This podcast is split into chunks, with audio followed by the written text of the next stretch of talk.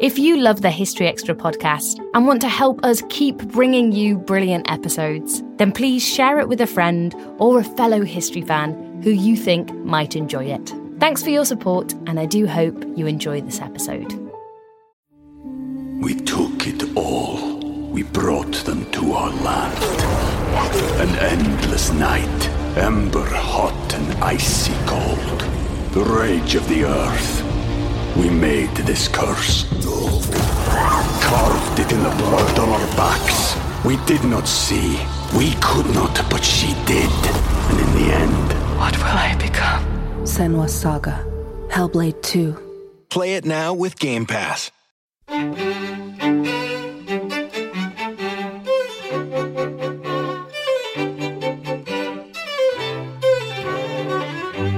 Hello, and welcome to the History Extra podcast from BBC History Magazine.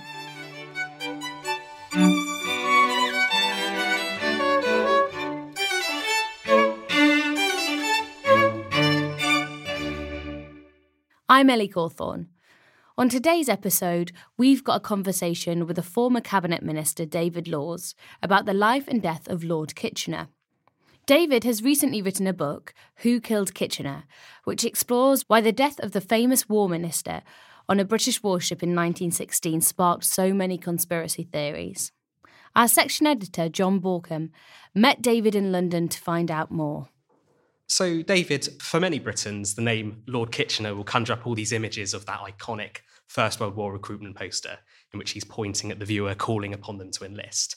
Um, when did you first become interested in Kitchener yourself? I think um, Kitchener has always been an interesting historic figure to me, particularly because the experience and view of him today is so out of kilter with how he was seen by the public at the time. Uh, as you say, Kitchener now is only remembered for being that famous recruiting poster in the First World War, but actually he was a bit of a celebrity of late Victorian and Edwardian Britain. He was the leader who had uh, taken back uh, the uh, capital of uh, um, Khartoum in the Sudan and wiped out the, the apparent shame in the 1880s of um, Britain uh, losing a, a, war and the death of General Gordon. He had led Britain in the Boer War, in the later stages of the Boer War, and secured victory in South Africa. He was, in his time, as famous uh, military leader as perhaps Princess Diana was a, a, a, public celebrity in our era. And of course, he died under these extraordinary circumstances. And yet, all we seem to remember about him today is the poster. And I think that's a bit of a pity, particularly given how fascinating his life was and how fascinating and intriguing his death was. So, why did you decide to write a book? Well, I decided that there was still, unbelievably, 100 years or so on from the Kitchener death, a lot of dispute and confusion amongst the circumstances in which Kitchener died. Um, after all, he was leading the country in the First World War. He was the only cabinet minister in British history to die on active service. Uh, the circumstances of his death were alleged by the government to be fairly straightforward. But if you go online today and Google his name, you can find 10, 20, 50 conspiracy stories, some of them still believed today. And I wanted to get to the bottom of these conspiracy stories. I was intrigued by the fact that the government didn't allow the release of the last Kitchener files from the National Archives till a couple of years ago. A lot of people wondered whether there was something that the government was trying to hush up. So I just thought that this was a fascinating story and it would be interesting to get to the bottom of it. Okay, so you mentioned that he was made Secretary of State for War in 1914, and he was the first serving soldier in the cabinet for over 250 years. Um, what did his colleagues make of him? His colleagues found Kitchener pretty difficult. I mean, he was a real military man when he came into the cabinet in 1914, which means that he expected to have his word and his instructions obeyed without question.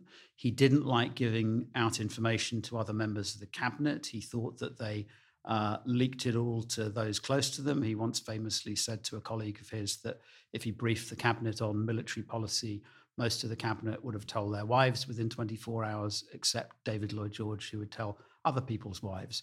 So he didn't trust his cabinet colleagues. He didn't like sharing information. He didn't like being held to account. And as the war went on, his cabinet colleagues got increasingly fed up with him. But it was the public with whom he was still incredibly popular that essentially kept him in his job. So, in the book, you point to some slight sort of strange behaviors and some slightly eccentric displays. Could you talk a bit about those? Yeah, Kitchener was quite an eccentric man, born of an eccentric father. He was brought up in Ireland. His father didn't really believe in education in schools. so Kitchener had a lot of home education. His father was an eccentric man who slept famously under newspaper sheets because he thought it was more hygienic than sleeping in ordinary sheets and blankets. Uh, he wanted Kitchener to go into the uh, armed forces, and Kitchener initially seemed like he would be a fairly average officer, but but really began to develop his reputation over time.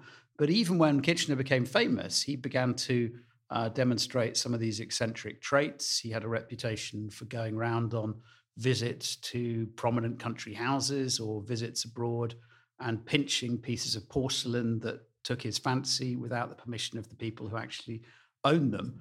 Uh, so he was a quirky personality, uh, but he developed this incredible public reputation as a consequence of the wars that he won in Victorian Britain and his popularity with Queen Victoria and some of the other monarchs who saw him as a real figure of strength in the empire. Why was avenging the death of General Gordon so important to British society? Britain in the 1880s was truly shocked and shamed when General Gordon was besieged in uh, the um, capital of Sudan, Khartoum, for a long period of time. Uh, Gladstone, who was then prime minister, felt that he should never have been there and didn't really want to send out British troops into the country to rescue him because he felt that Gordon was supposed to have left the country rather than being sent additional troops to rescue him. Uh, and when eventually a rescue mission was sent out from Britain, it took so long to get there that Gordon and all of his troops were slaughtered uh, in the uh, capital of, uh, of Khartoum just before the British forces got there, and slaughtered by people who uh, were an army without proper equipment, without professional training. Uh, so it seemed like one of those really shameful moments for the empire. Queen Victoria was furious about it, and the country really wanted vengeance. And it was Kitchener who, uh, 13 or 14 years later, assembled a big army, uh, marched from Egypt, built railway lines across the desert, and then defeated a massive um, dervish army just outside the capital of Khartoum, 40 or 50,000 strong. Uh, and that was a moment that the British Empire and people back in Britain loved. It stimulated a lot of patriotic uh, fervor. It appeared to have wiped out the shame of uh, of the the death of Gordon, and it was the thing that really propelled Kitchener into uh, the centre of, um, of, of fame in the United Kingdom. And he also takes centre stage in the Boer War slightly later, doesn't he? Yes, I mean Kitchener took over uh, during the Boer War at a very difficult point. Uh, the person who had originally led the, led, led the British forces, Lord Roberts, regarded the war as over, declared victory. The uh, British government decided to strike a medal to celebrate the war with the dates 1899 to 1900 on. But the Boers didn't play ball. You know, they appeared to have been defeated, but they actually fought on. And those medals with the dates 1899 to 1900 had to have all the dates rubbed out because the actual war lasted from 1899 to 1902, two extra years. And Kitchener uh, led the British forces in those last two difficult years and with considerable skill managed to deliver victory, but also showing flexibility, insisting actually, actually that there had to be a negotiated peace with the Boer leaders, without which the war could have gone on forever. Uh, so it was a great victory, but there were some controversies as well, including the establishment of so called concentration camps in which many uh, Boer families died. How did the British public uh, perceive those actions? Again, in, in Britain, the uh, victory in the Boer War was regarded as another major triumph by Kitchener. He received additional honours when he came back to the UK. He was granted another very large sum from the Exchequer as a reward for his uh, success in South Africa. There was some controversy around the concentration camps. Uh, the liberal leader of the day described uh, the establishment of concentration camps as methods of barbarism. But as, as ever, those sort of concerns were drowned out by the populist view uh, that Britain had won, that Kitchener was the leader, Uh, and so his stature, which was high already after um, the, the battles in Sudan, uh, went even higher. So let's return to the outbreak of the First World War. Um, Kitchener correctly predicted that it would drag on a lot longer than others believed. But how effective was, was he as a wartime leader? Yeah, the first thing that Kitchener really got right was that the First World War was not going to be over by Christmas, as many people unbelievably thought in August 1914. He saw that it was going to be a long war. He started planning for a huge army of literally millions of people who would be fighting in France and Germany. And that was his biggest contribution in some ways to the First World War. Uh, he was also, uh, although his image today is probably as one of those red hatted generals that sent uh, hundreds of thousands of British troops in to die against barbed wire and German machine gun emplacements. He was actually a, a great skeptic of the sort of head on assaults of the First World War. And he sought other strategies to try to uh, take the conflict to areas where fewer British lives might be lost, which is why he signed up for uh, a campaign in the east uh, aimed towards Turkey. But there were no really easy options in 1914 and 1915. We were fighting German forces that were highly professional, large in scale. And we didn't really have the choice of just sitting back and waiting for the new armies to be built up because Germany was putting our Russian allies under enormous pressure and threatening in 1915 and 1916 to knock Russia out of the war. And Kitchener knew that if Russia was knocked out of the war, Germany could turn all of its forces on Britain and France in the Western Front and potentially defeat us. So he was faced with the unpalatable choice of fighting campaigns in France and Turkey that he was skeptical uh, would lead to a breakthrough, uh, or simply standing back and let Russia take all the pain. So let's now turn to the events of June 1916, as documented in your book. The Battle of Jutland had just happened. What's, where was the war going at this point? Yeah, the war was really at stalemate in 1916. Uh, both sides were frustrated with the lack of a, of a breakthrough, uh, but particularly in the UK, there were frustrations about the failure of our assaults in France to pushed the Germans back. There were stories about shortages of shells and ammunition. And then in Britain, there was the massive disappointment about the outcome of the Battle of Jutland, this huge naval battle between the British fleet and the German fleet, which was expected in Britain to lead to the triumph of the enormous Royal Navy. Uh, it was expected that it would conquer the German fleet, knock out numerous German battleships, and help Britain to strangle Germany's supply lines. Actually, although it was the German Navy that had to rush back to, to port, they inflicted greater losses of men and ships on the British Navy than we did on them. And they managed to win the propaganda battle by getting home quicker than we did and putting out essentially lots of press releases saying that they'd won. So Britain was feeling pretty sore in early June 1916, worried that the Royal Navy hadn't won Jutland, worried that the Russians were going to be knocked out of the war, and worried that we were bogged down in stalemate in, on the Western Front and that we'd suffered essentially a defeat on the Eastern Front ourselves in Gallipoli uh, near Turkey, where we tried to, to break through and failed disastrously. So, where was Kitchener going on the 5th of June, and how was he travelling? On the 5th of June, Kitchener was embarking on a secret journey to Russia uh, via the northern route, uh, um, via Scotland, and then across the ocean to the uh, northern Russian port so that he could visit the military leaders in Russia, visit, pay a call on the emperor, discuss Russia's war needs and what needed to be done to keep Russia in the war. Uh, and he was embarking on that mission. Initially, he was due to go with David Lloyd George, the Chancellor of the Exchequer. Uh, but Lloyd George was pulled out of the trip at the last moment because of the Easter uprising in Ireland. And the other critical thing was that Kitchener wanted to make this journey very quickly because he knew something that most other people did not know, which was that a massive British assault uh, on the Somme, the Battle of the Somme, was due to start at the end of June, beginning of July. And he was absolutely determined to go out to Russia, uh, sail out there on board a ship, um, and then be back in time for the beginning of that battle. So he boards the armoured cruiser, the HMS Hampshire. When do we start to see our first signs of trouble? Well, the first signs of trouble were really uh, on the day of the journey that Kitchener was due to make. He had got safely with his team of, of uh, top civil servants and other advisors up from London to the north of Scotland. He'd safely made the transition across to the Orkneys and the huge British naval base at Scapa Flow, where HMS Hampshire had been allotted as the cruiser that was going to take him uh, on the trip to Russia. All was going well. And um, the British uh, Naval Command had decided that they would send him on the usual eastern course around Orkney uh, off to, to, to Russia with a couple of ships protecting him.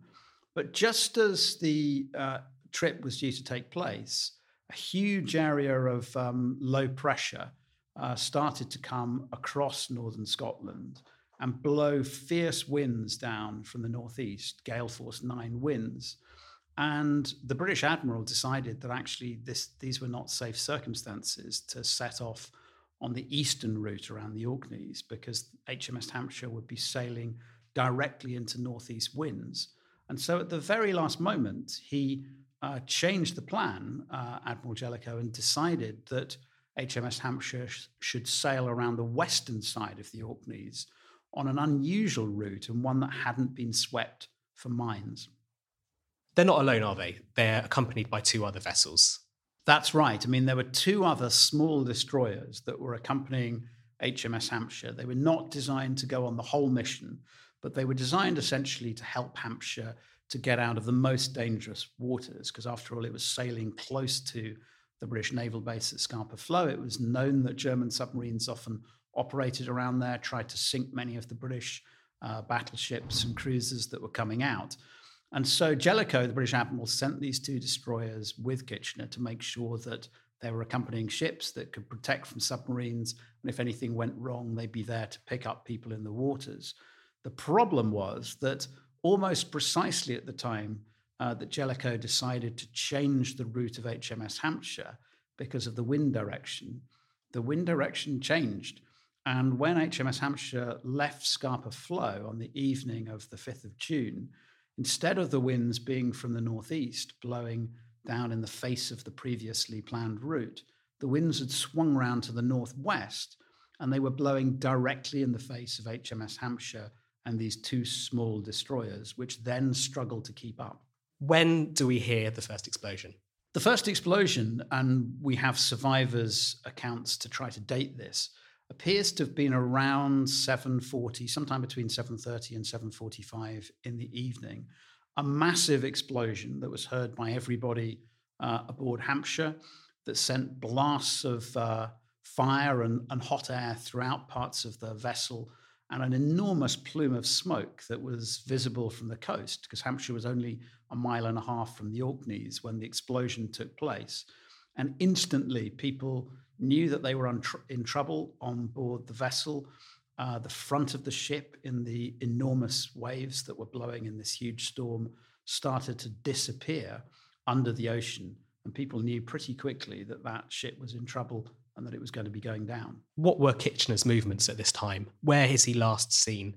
Kitchener's movements are a little bit sketchy, but we think when the explosion took place, he was probably in his cabin or nearby having dinner. There are signs that dinner was being served for him around that time. And then we have accounts from some of the 12 survivors of him being seen, being ushered by one of the naval officers on board HMS Hampshire up from the sort of middle decks that he was on to the top of the of the vessel, to the area that would have been open to the elements. And he's seen coming up on deck with some of the officers who are part of his team and being waved at sort of violently by the uh, Hampshire's captain, who was trying to attract his attention and perhaps get him on to one of the small boats that were on board the ship, which were designed to uh, save the crew in circumstances such as this. But there was a big problem with those boats because they relied upon electrical equipment on board, lowering them into, into the water. And the mine strike was so enormous that it blew out all the electrics on board HMS Hampshire.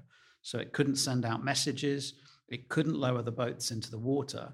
And men started getting into the boats, just hoping that as the ship went down in the ocean, they would eventually find themselves on the same level as the sea and they can gradually float off. That was the hope, anyway. Still to come on the History Extra podcast. It was hoped that these mines that had been laid around the Orkneys would blow up a number of British vessels. So the target wasn't Hampshire, the target wasn't Kitchener, but Kitchener was caught by those mines designed to trap British ships at Jutland. Time flies. We blinked and 2024 is halfway over. What's something you've accomplished this year that you're proud of? Maybe you made it out of bed and to work every day. Or maybe you started shedding some old habits that were weighing you down. But even when you're making progress, life can feel like it's moving too fast. We can't slow time down, but we can give you a moment every week to hit pause, set intentions, and reset Therapy is a guaranteed time to check in on how you're feeling, what you want to do more of, and what you want to change. Otherwise, it's easy to keep going through the motions without getting what you want out of life. BetterHelp offers affordable online therapy on a schedule that works for you. Connect with a licensed therapist by text, phone, or video call. You can start the sign up process in minutes and switch therapists anytime. Take a moment with BetterHelp. Visit betterhelp.com slash historyextra today to get 10% off your first month. That's betterhelp, H-E-L-P dot com slash historyextra. This episode is brought to you by Indeed. We're driven by the search for better, but when it comes to hiring, the best way to search for a candidate isn't to search at all. Don't search, match with Indeed. Use Indeed for scheduling, screening, and messaging so you can connect with candidates faster. And listeners of this show will get a $75 sponsored job credit to get your jobs more visibility at Indeed.com slash History Extra. Just go to Indeed.com slash History Extra right now and support our show by saying you heard about Indeed on this podcast. Terms and conditions apply. Need to hire? You need Indeed. We took it all. We brought them to our land. An endless night Ember hot and icy cold. The rage of the earth. We made this curse. Carved it in the blood on our backs. We did not see. We could not, but she did. And in the end, what will I become? Senua's Saga. Hellblade 2. Play it now with Game Pass. So, as you mentioned, there are people on the shore who see that there is a ship in t- signs of trouble. What sorts of rescue efforts are made?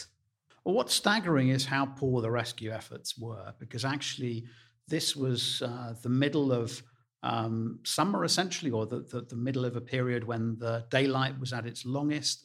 Up at that time of year in the Orkneys, uh, it was light for most of the 24 hours. So at 7:40, it was still very clear to people on the shore, including the territorial troops who were on watch at the small village of Birsay, that this vessel was going down. They saw it almost immediately.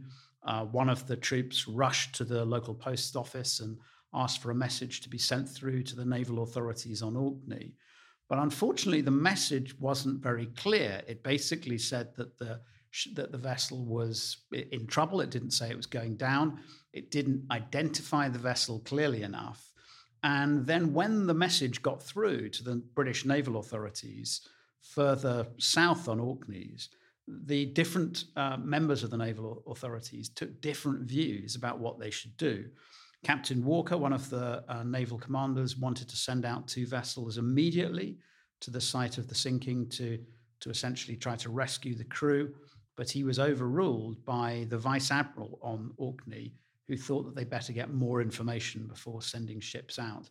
And that led to almost 40 minutes of delay, by which time HMS Hampshire had sunk and the 750 people on board were uh, either pulled to the bottom of the sea or potentially um, drowning in, in almost freezing waters in one of the coldest uh, summers, coldest Junes that they'd had in the Orkneys for many years. How many men actually got ashore? Out of roughly 750 people on board the vessel, both the, the members of the mission and the crew, only 12 people uh, made it back to shore. And they were the people who actually, in some ways, were in the worst position after the, the ship sank, because they were the people who didn't get off in boats, but, but went off in floats, which were essentially things you just clung, clung to while you were in the water. They were designed really just to be a short term device to help people to bob around in the water until rescue vessels came. But the three floats that got away from Hampshire were basically the only um, things that got away from the vessel that people could cling onto. All of the other boats were dragged down into the water. And so it was people who got onto those floats who eventually were driven back to land by these fierce uh, northwestern winds. But unfortunately, they weren't blown directly back to land. They were blown back at an angle, which meant that they were in the water for many hours. And a large number of the people on those floats either drowned or died of hypothermia before they ever made it back to land. Let's talk about the immediate aftermath of the sinking. When do the British public first hear about this? The British public don't hear about uh, the sinking until not uh, just the, the day after, but probably the morning after that, when the morning newspapers start to be circulated around the country uh, with uh, proclaiming the news that um, Kitchener was was lost, almost certainly drowned, and that most of the people on on Hampshire were dead. And when that news breaks, it's an enormous shock. It's a shock to other members of the government. It's a huge shock to the country and the armed forces. Uh, and there is a massive state funeral, um, artillery fired off along the Western Front um, to commemorate uh, Kitchener's death, and obviously shock amongst the public. It's an event, again, as big as the death of Princess Diana in our own day.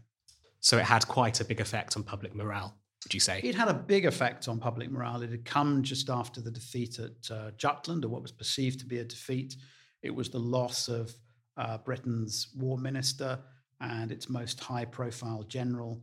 So this was a big uh, shock to the British people, a big negative impact. So it causes an outpouring of grief, but almost instantly there are these conspiracy theories being bandied around.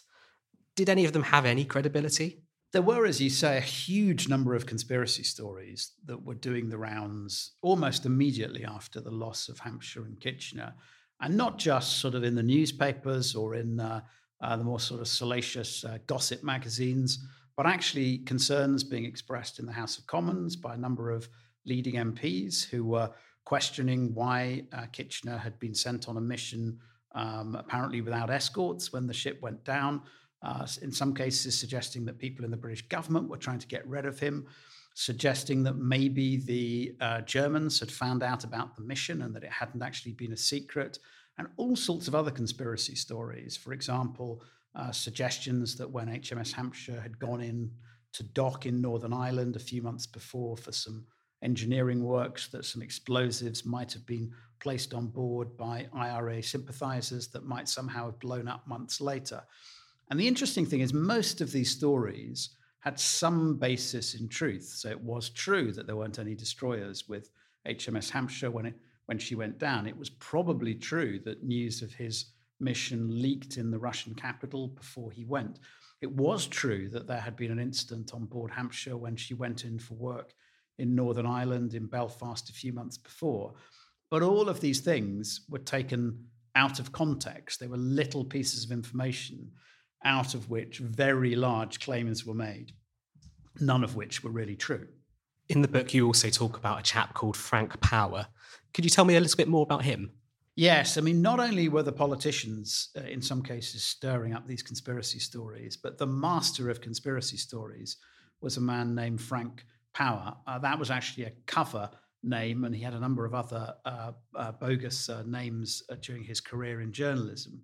And he took all of these conspiracy stories, knitted them together, spoke to some of the survivors, distorted their stories, and ran a almost 10 year campaign, um, much of which was associated with selling his stories to various newspapers, claiming that there had been an official cover up. And making outrageous claims about the circumstances under which Kitchener had died, claiming that he'd been killed by a German spy on rocks after the Hampshire went down, claiming at one point even that he'd found Kitchener's body and that it had been washed up in Scandinavia, and claiming uh, in 10 years after uh, Hampshire went down to have actually brought back Kitchener's body um, to Britain. Uh, and actually having brought a coffin with Kitchener's body in to uh, Waterloo Station.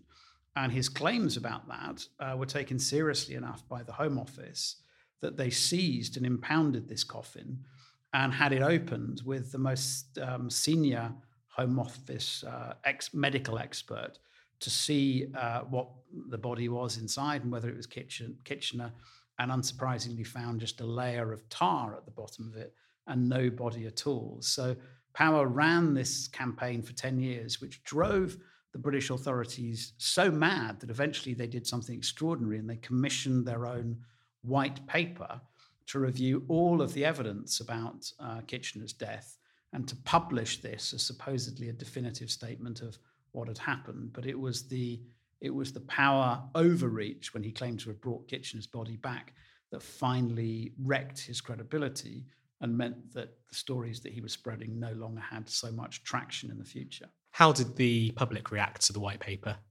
The public, on the whole, uh, as is always the case, was split between those people whose general mindset is to believe the authorities and think that uh, the story about Kitchener's death was perfectly plausible, and those people who like conspiracy stories.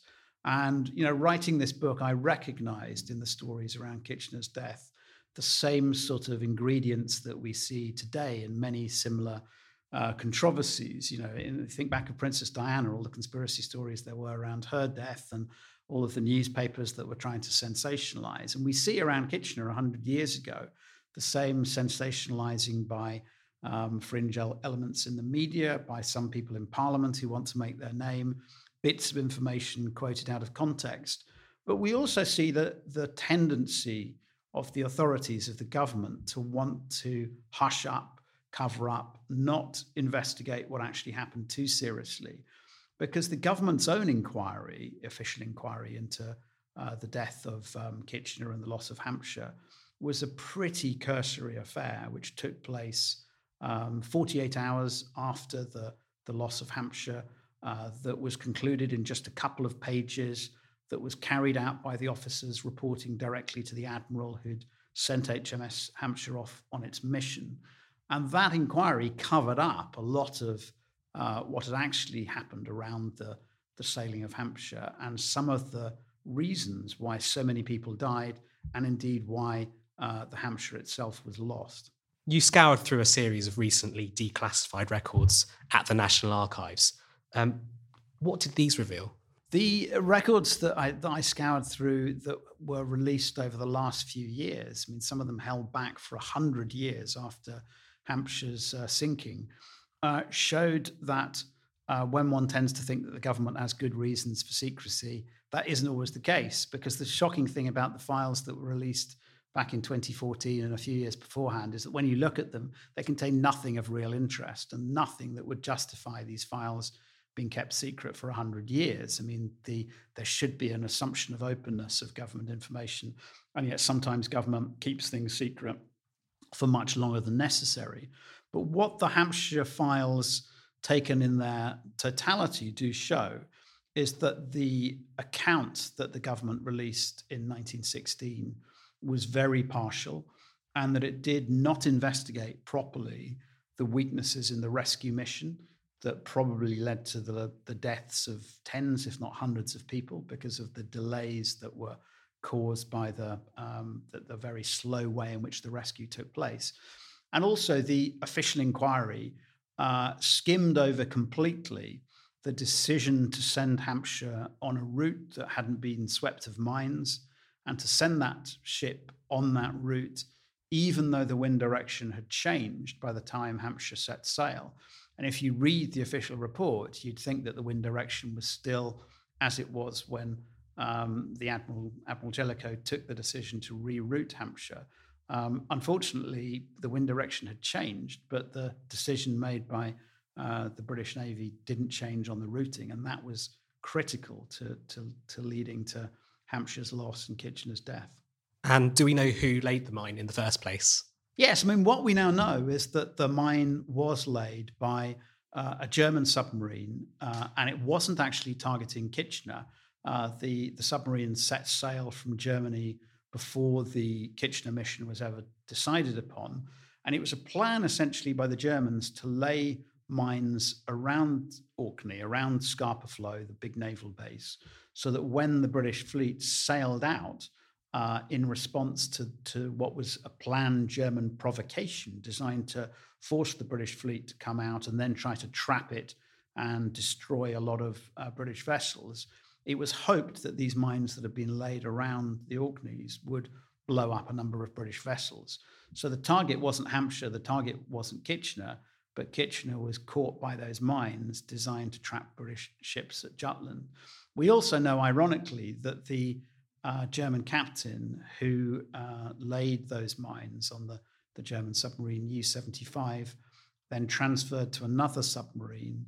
And he was, ironically, himself killed uh, when the submarine he was on was blown up in a minefield laid by the British uh, a year or so later uh, when he was sailing very close to where the wreck of HMS Hampshire would have been. So he might have been toasting his extraordinary success in destroying Hampshire and killing Britain's war minister, but uh, within um, hours or days of, of toasting that success, he himself had been killed in the same way.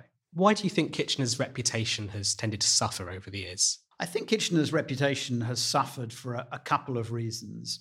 One is that uh, he wasn't able to see, obviously, the First World War out and therefore be associated with ultimately the success of the campaign. Uh, his reputation was also trashed by people such as Churchill, who wanted to shift the blame for the Gallipoli um, mission during the First World War, which was a real disaster, from his own shoulders to somebody else. And it was convenient that Kitchener was now dead and couldn't defend himself. I think also people uh, didn't really understand the extent to which Kitchener was quite skeptical about a lot of those full on assaults on the German lines in the First World War. He was not a big fan of some of the British generals, such as French, who oversaw that type of trench warfare, which was so um, unsuccessful.